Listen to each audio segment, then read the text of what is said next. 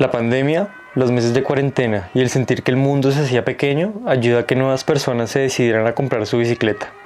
O bueno, a volver a usar la que ya tenían como un medio de transporte seguro. Y como me pasó a mí, el uso diario de la bici poco a poco me fue acercando a la posibilidad de salir a carretera e ir más lejos. Pero bueno, esto plantea un problema de movilidad muy grande para la ciudad. Y es que un río de gente nueva que sale a carretera los fines de semana que todavía no tienen la experiencia para hacerlo de la mejor manera. Bienvenidos a Road Tales, un espacio de opinión, un espacio para pensar el mundo sobre la bicicleta y para avalar un poco de estos temas que deberíamos estar trabajando para hacer que el ciclismo amateur sea algo mejor poco a poco. Espero que todos estén muy bien y que esta nueva normalidad les esté trayendo más y más kilómetros. Y de entrada, gracias por seguir interesados en este proyecto. ¿Qué les parece si hoy hablamos del rol que tenemos los ciclistas que ya tenemos experiencia en este auge del ciclismo y en nuestra responsabilidad como maestros de conocidos y desconocidos para poder hablar sobre algunas estrategias que podemos aplicar día a día. ¿Qué les parece si comenzamos con un ejemplo clásico que creo que a todos nos ha, pasado? Salimos a entrenar entre semana, salimos muy temprano, nos ponemos nuestra chaqueta, guantes, casco, lucecitas y vamos a darle. Y nos vamos acercando poco a poco a Belisario, que es el inicio de la escalada hacia el Alto de Patios para quienes no, no viven en Bogotá o no conocen este puerto. Y preciso en el primer semáforo, ¡pum! Ciclistas que se nota que, que, bueno, que están iniciando en todo este deporte.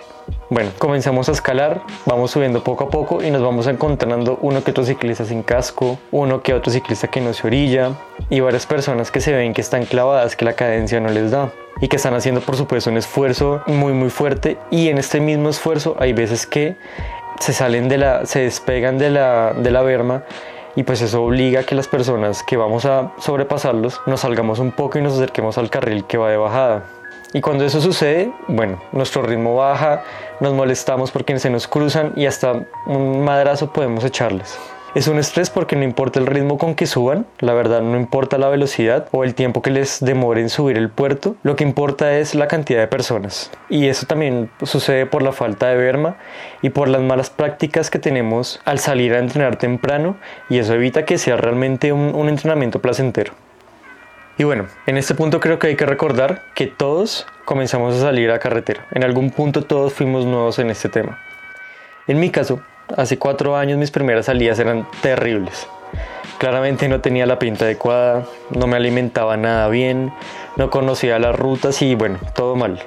Y yo tuve que ir aprendiendo solo y con ayuda de videos de YouTube, de tutoriales de mecánica y de todo lo que conlleva ser ciclista fue algo que fue aprendiendo con el tiempo. Hasta que poco a poco comencé a salir con gente dura de la universidad, con ciclistas, hombres y mujeres que tienen mucho, mucho nivel. E ir saliendo con esos estudiantes tan duros comenzó a exigirme nuevas cualidades como ciclista.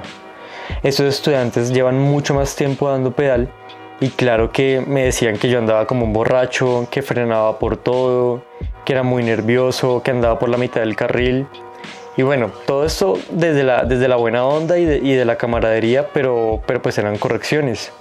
Y seguro que si alguien no me lo dice en el momento indicado, me hubiera costado tal vez mucho más tiempo en aprender a ir a rueda, en, en, aprender a ir en un pelotón y seguramente de seguir así sin duda hubiera causado uno que otro accidente a otras personas o a mí mismo. Hoy tenemos muchas herramientas para aprender a ser ciclistas. Hay podcasts, tenemos canales de YouTube de ciclistas nacionales y extranjeros. Hay muchos influencers que, que desde sus redes sociales dan consejos, hacen talleres de fundamentación, programas del gobierno. Y por ejemplo, hay algo muy interesante que está sucediendo ahorita que son los colectivos de ciclismo, como el colectivo de ciclismo de Suba hacia la bici, donde, donde participa la primera invitada que tuvimos en este proyecto, Nick de Sofía, donde suelen hacer rodadas pensadas para que puedan asistir gente desde el más novato, el que se acaba de iniciar en el ciclismo, y gente que ya lleva mucho tiempo y entre todos aprendan a rodar, se den consejos y aprendan aquí sobre todo a quitarse el miedo de andar en carretera, que no es algo fácil. Eh, hay muchos actores viales y pues en la bici ustedes saben que uno siempre está como queriendo dar más, pero también midiéndose porque sabe que le puede dar la pálida o que las piernas no dan. Entonces son muchos factores que afectan toda esta serie de situaciones. Esos esfuerzos me parece que hay que resaltarlos, hay que comunicarlos y ojalá se multipliquen porque me parecen esfuerzos muy valiosos porque son esfuerzos de educación. Son esfuerzos que le dan herramientas, herramientas a la gente para que se enamoren de este tema y cada vez seamos mejores actores viales. Y acá surge una pregunta bien interesante y es que si tenemos todas estas herramientas, ¿por qué vemos tantas personas cometiendo crímenes ciclistas en carretera? Como yo, puede que muchas personas comiencen a salir a la carretera solos porque consideran que físicamente no tienen el nivel o no tienen la bicicleta adecuada para poder hacerlo, no tienen la experiencia o no tienen la confianza para salir con ese amigo o amiga que todos tenemos que son muy pros y que se van al fin del mundo en su bicicleta y suben un montón de fotos y lo, dejan a uno como, como queriendo también hacer ese tipo de cosas eh, y que logran ir hasta el fin del mundo sin ningún problema. Sobre todo son estos los ciclistas novatos los que más me interesan porque me parece que es muy berraco darse cuenta de los errores que uno comete estando solo, andando solo, y uno sí necesita que alguien le jale las orejas y le diga, hey, por favor deja de andar como borracho, hazlo de esta manera. Y aquí es donde viene mi primera propuesta. Es algo que desde mi equipo de ciclismo hemos ido aplicando sobre todo con la comunidad de la tienda de People for Bikes, y donde poco a poco hemos visto buenos resultados. Mi propuesta es que si saben de algún familiar que está saliendo a montar, algún amigo o conocido, invítenlo a salir con ustedes. Así esa persona lleve muy poco, les aseguro que tienen, ustedes tienen mucho para enseñarle.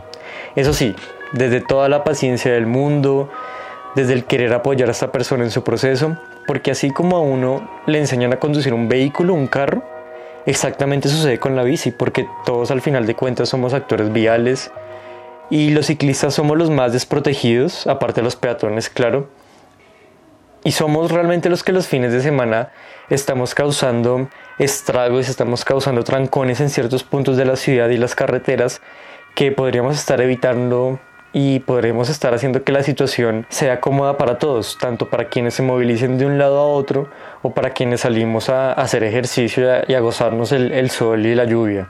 Por eso yo propongo que no nos digamos mentiras para comenzar. Los ciclistas somos un montón, somos en buena onda somos una plaga urbana, no me tomen a mal, pero todos sabemos que los residentes, por ejemplo, de La Calera, que es el pueblo que le sigue a Bogotá saliendo por patios, nos odian porque congestionamos esta vía todos los días y bueno, no solo sucede los, los fines de semana en, en esta vía, sino que sucede todos los días, todos los días sucede en la mañana y en la tarde. Entonces entiendo que eso que los residentes de la calera de verdad estén en un descontento muy grande con nosotros. Y no, ok, no es solamente por falta de una vía más amplia. En la carretera todos cabemos, pero hay que, hay que aprender a hacerlo de la mejor manera. Y si las personas que tenemos experiencia no nos tomamos el tiempo de acompañar y enseñar a un novato a hacer las cosas bien, toda esta situación no va a ir mejorando. Y mi propuesta no aplica solamente a acompañar a personas que se están iniciando en el ciclismo. No, sino hacer salidas de acompañamiento a quienes no conocen tal ruta, no conocen tal pueblo. Eh, enseñarlo se siente espectacular cuando uno acompaña a personas nuevas en esto, es muy chévere. Y ver que luego de la salida todos están motivados y todos están más seguros para seguir saliendo, de verdad que lo llena uno de ciclismo y uno siente que, que está haciendo las cosas bien porque a uno en algún momento los amigos pro de la universidad, del trabajo, lo, acompañaron y le enseñaron nuevas rutas a uno. Ahora, esa no es la única forma en que podemos dar nuestro granito de arena. Esta es una estrategia que aprendí de una chica élite que ha corrido con la Liga de Bogotá y es una máquina. Salí con ella muy temprano entre semana y me llevaba de la lengua subiendo patios. Y ella con toda la amabilidad del mundo, a quien nos íbamos cruzando y que veía sin el casco, le decía, hey, muy bonita tu bici, pero ¿y el casco para cuándo? O si veía que la persona que íbamos a sobrepasar no estaba orillada, le decía, hey, si te orillas pasamos todos. O fácil, con un toquecito en la cadera los iba corriendo poquito a poquito. Claro está que esta estrategia tiene un límite. A la quinta vez que uno pide a la gente que, que se orille, ya la paciencia va dos kilómetros atrás. Es en este momento donde antes, antes de echar un madrazo o un grito, que bueno, tal vez bien merecido se lo tienen por no ir orillados, es mejor chiflar, silbar duro o simplemente decir en un tono más alto como, hey, orillado, por favor. Y ya, solucionado. Digamos que esta propuesta se basa realmente en la presión social. Si ves que alguien que se nota que tiene más nivel, que va más rápido que tú, te da una instrucción, pues uno la acata. Aunque bueno, no falta el que, el que no lo toma de la mejor manera y aunque sabe que no lleva casco, aunque sabe que va a mitad de la vía y, va más despacio que gente que lo va a sobrepasar, pues le responde uno las patadas. Pero bueno, a mí esta estrategia de verdad me gustó un montón y es algo que, que le robé a la chica, que le copié, es algo que he venido aplicando y yo creo que desde que se haga un buen plan, con paciencia, sin hablarle feo ni golpear a las personas, nada, poco a poco la gente va entendiendo y así sea por presión social, la situación va mejorando un poquito a poquito. O por lo menos la próxima vez que, que se les ocurra salir sin casco, que es un crimen contra sí mismos, por lo menos ojalá estas personas piensen, uy, ojalá, no, si no me llevo el casco me voy a cruzar con esta chica y me quiero evitar el comentario.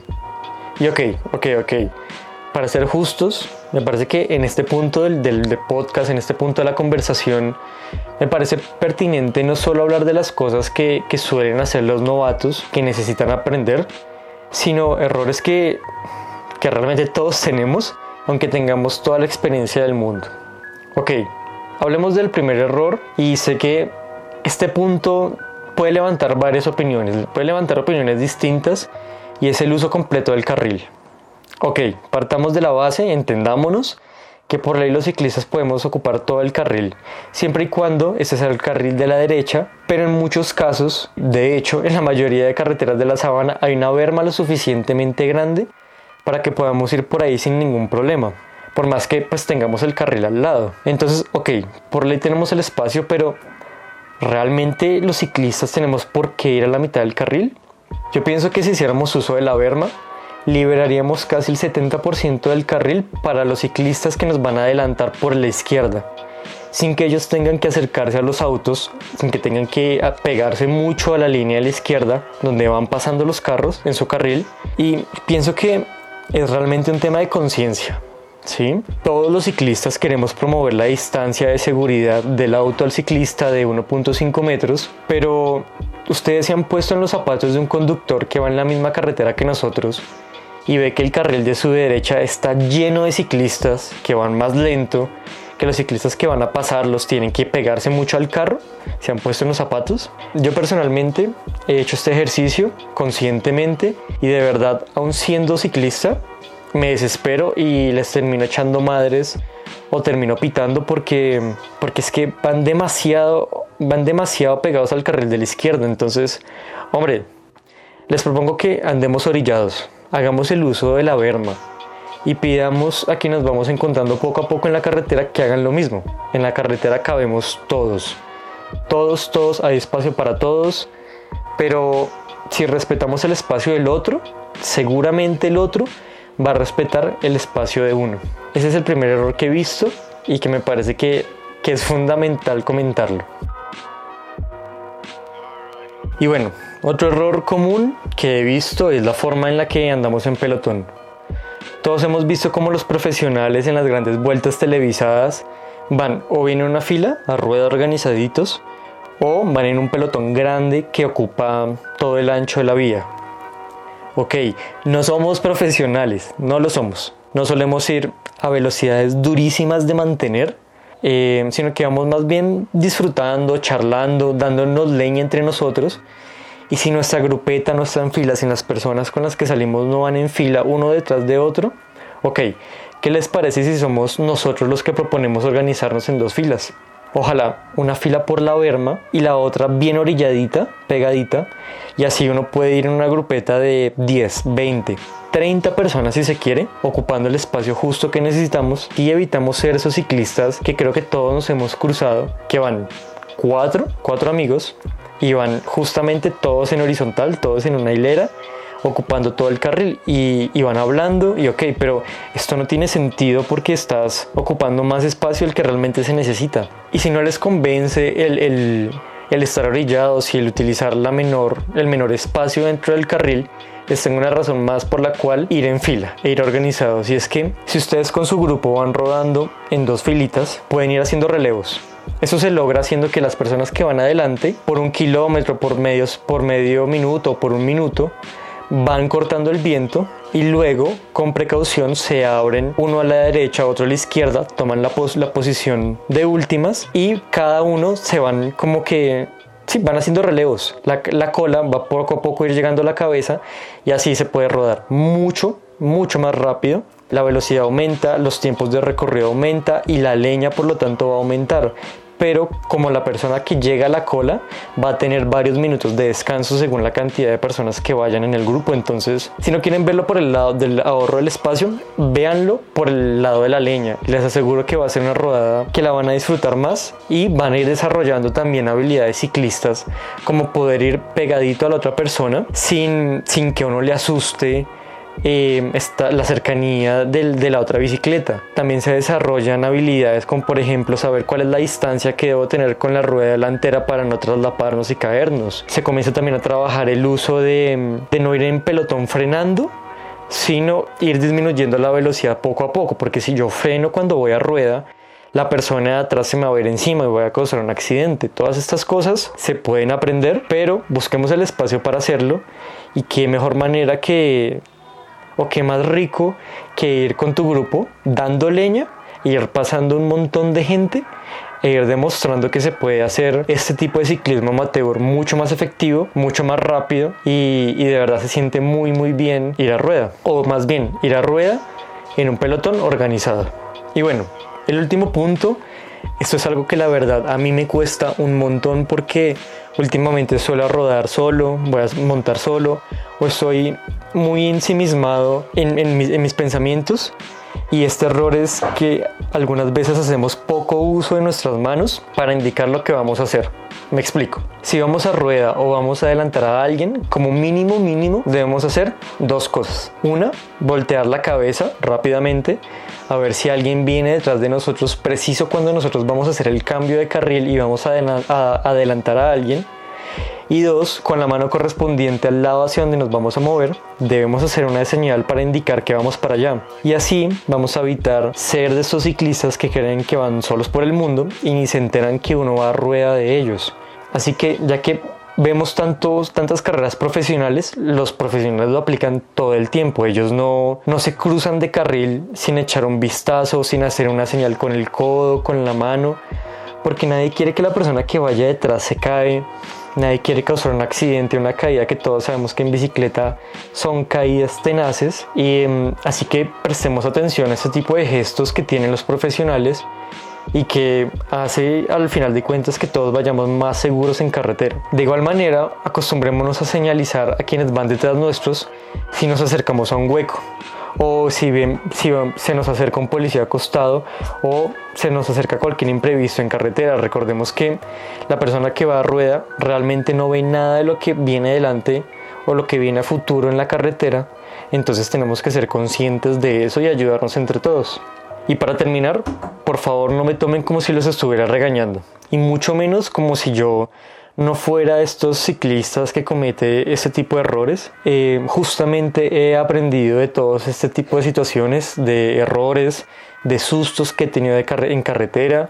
He aprendido de un par de caídas que he tenido por imprudente y sobre todo observando a quienes se nota que llevan mucho más tiempo dando pedal que yo. Aunque las otras personas no, se, le digan a uno, hey, hazlo de esta manera, o sean desconocidos y, y uno no se hable con ellos, si uno es suficientemente observador, uno puede tomar esas cosas positivas que tiene el otro ciclista y uno comenzar a emularlas. Y si todos lo hiciéramos, no, pues espectacular. Entonces eh, yo también soy de esos ciclistas que, que a veces comete errores, pero bueno, estamos acá para aprender y trabajar de esto y si alguna vez me ven por ahí mal parqueado, si alguna vez ven que no estoy orillado, grítenme. A mí sí grítenme con toda. O háganme alguna señal para que nos echemos unas risas.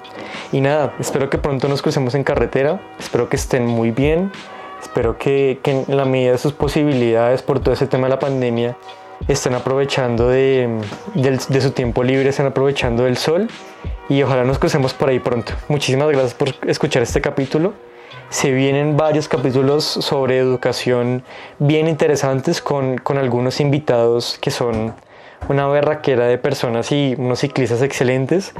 Entonces los invito a estar pendientes de lo que se viene pronto. Y nada, un saludo y buen pedal.